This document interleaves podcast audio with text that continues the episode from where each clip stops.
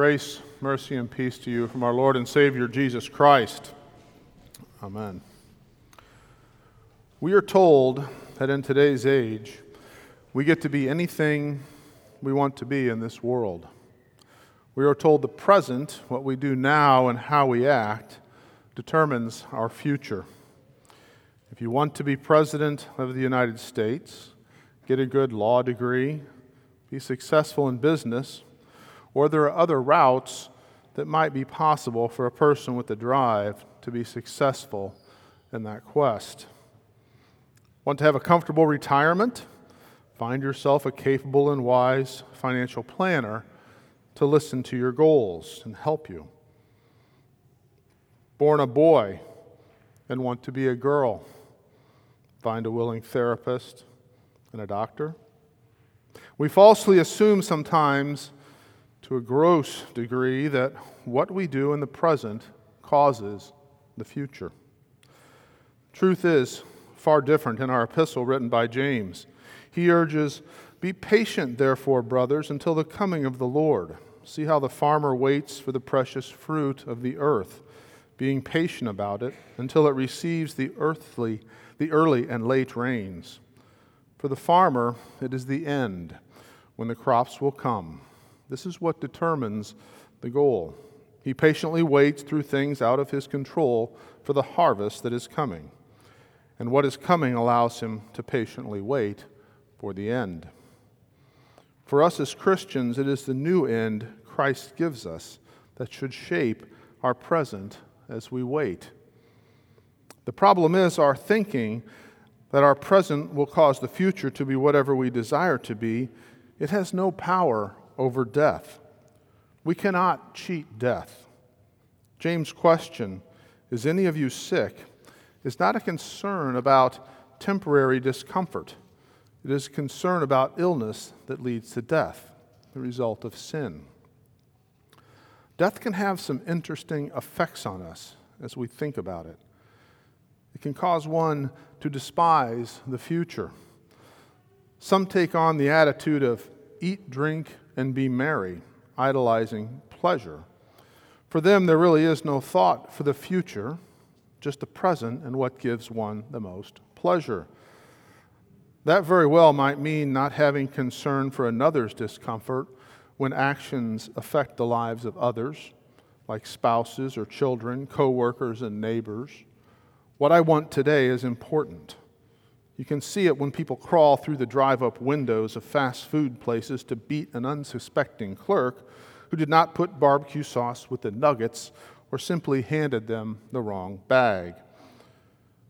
Or when we put our needs and desires over and above all else. I want it. Sorry. Well, but I'm really not. Some idolize the present with a seize the day and just do it mentality. This might lead to a bucket list sort of lifestyle, checking off the thrills despite the risks. Think of people who die doing things some of us just might call careless.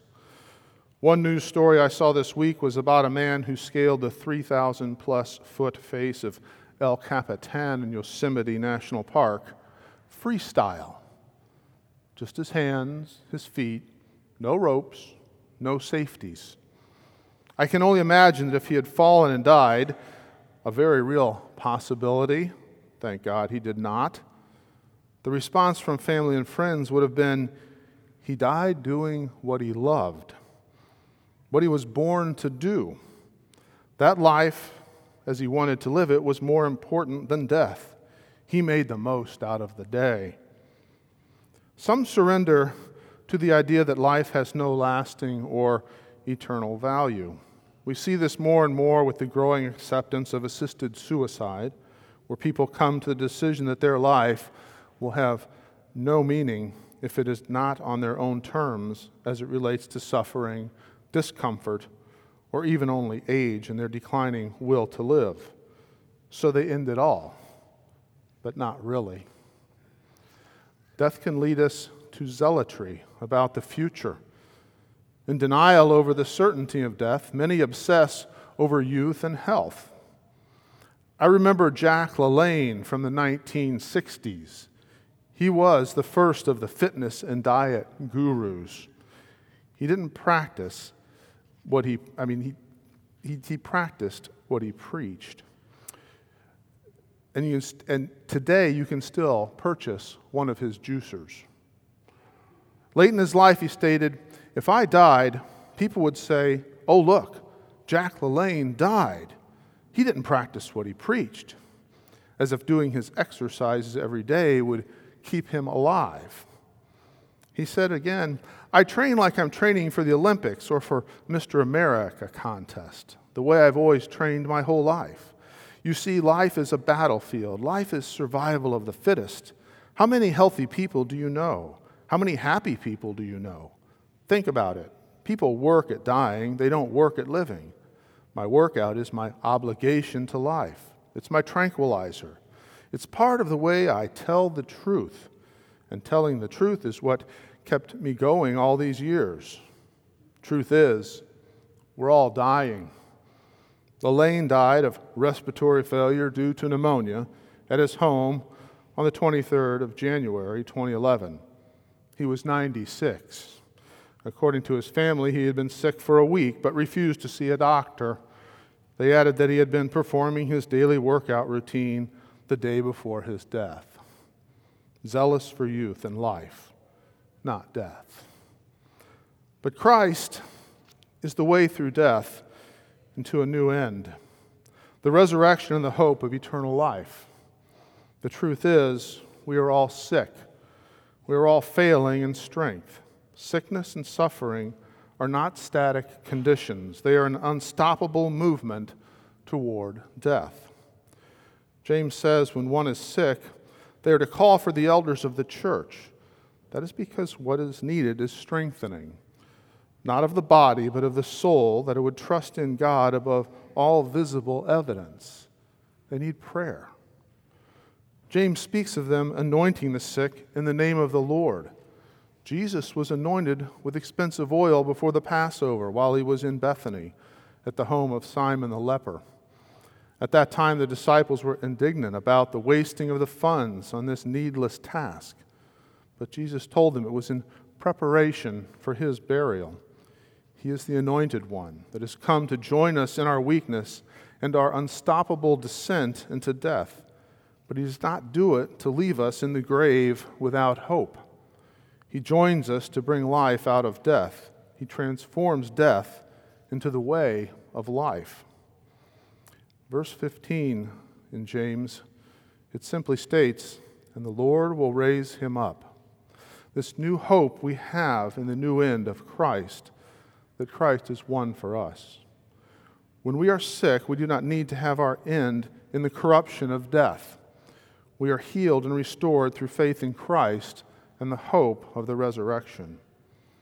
And this is not a shallow hope that simply hopes all that has been heard in the gospel will come true, in the same way we might hope that the prediction for snow and a day off might come to be. It is a solid hope, a hope in the fact, a hope that allows a believer to pray, Come quickly, Lord Jesus. It is death with no fear.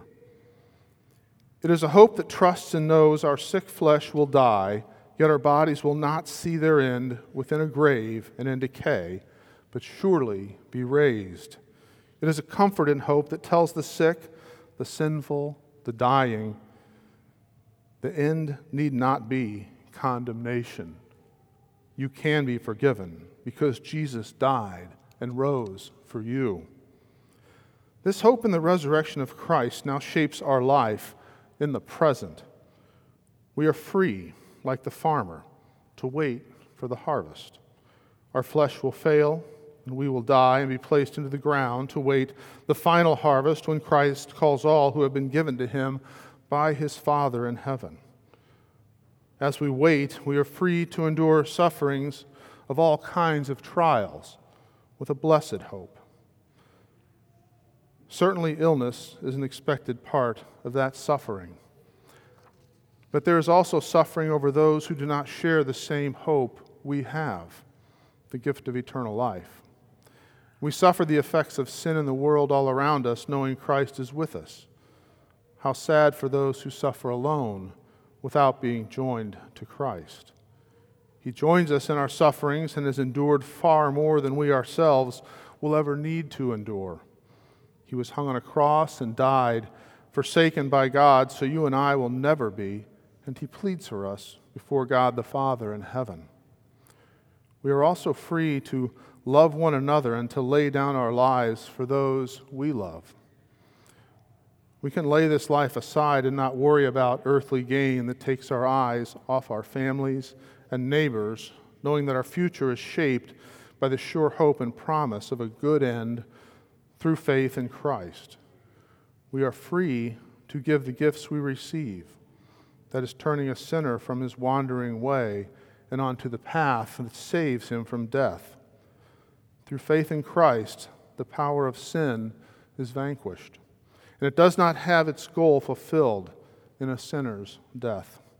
This is because the righteousness of Christ swallows up the power of sin and death to harm us. Christ brings life from death. It is a very different perspective, having the end determining the present. And when we come to see the glorious end Christ has for us, it is a different life today. In the name of Jesus, amen.